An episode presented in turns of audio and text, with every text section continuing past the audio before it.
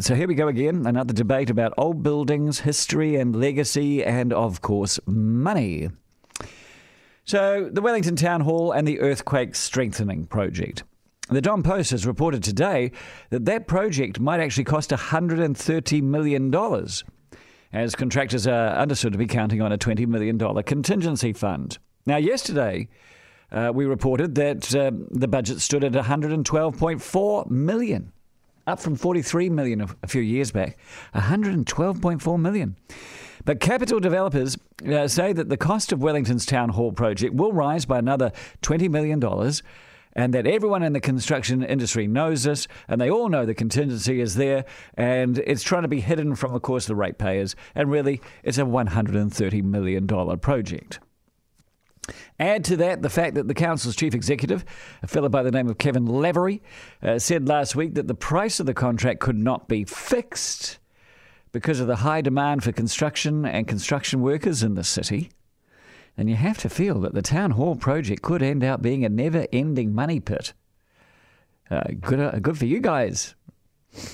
Uh, now, David Farrar has uh, written in Kiwiblog, he reckons that if the project costs $130 million, then that would force every household in Wellington to pay $1,800 each for the old Wellington Town Hall. And he reckons it's a terrible idea. Uh, the money should be spent on libraries and parks and not a big old hall for what he calls the elites.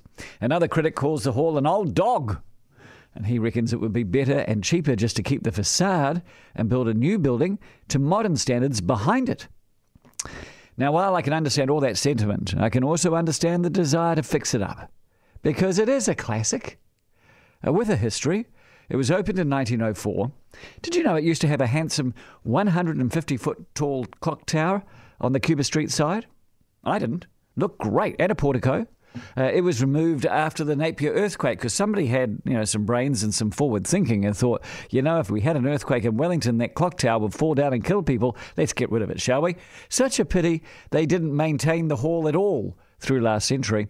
There's the famous story about when Kenny Rogers in the first edition played there in the 70s, and when they hit a big note, the stage ceiling collapsed on them.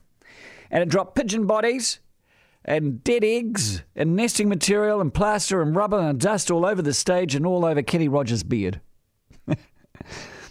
um, and the place has been falling apart. The place has never been maintained. The hall, by the way, has been rated one of the best in the world for acoustic quality.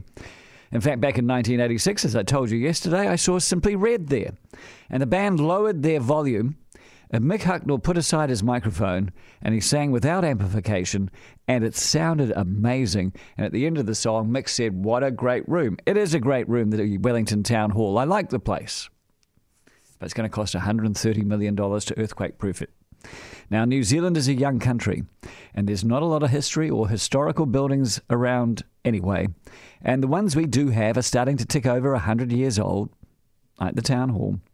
So, of course, they're going to be expensive to fix up. And, of course, they become even more expensive the more you delay the fixing up. And we would be far the poorer without a little history, what little history we have preserved. So maybe we could be doing this better. I went to look at the Royal Albert Hall today. It was built in 1871, so quite a bit older than the Wellington Town Hall. It has undergone a slow and continual renovation program since the 90s, which so far has cost $80 million. Less than fixing up the Wellington Town Hall.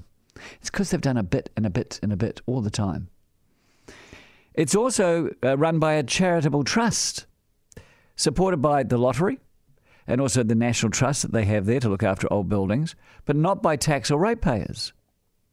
They know a bit about their history, the Brits and they know how to preserve it. And it's something we have been terrible at through the 20th century. So, how about today? As we come into the end of the second decade of the 21st century, how about we just admit we've been dumb about the historical stuff, fix the good stuff that we've got left up, and then not make the same mistakes through the next 100 years?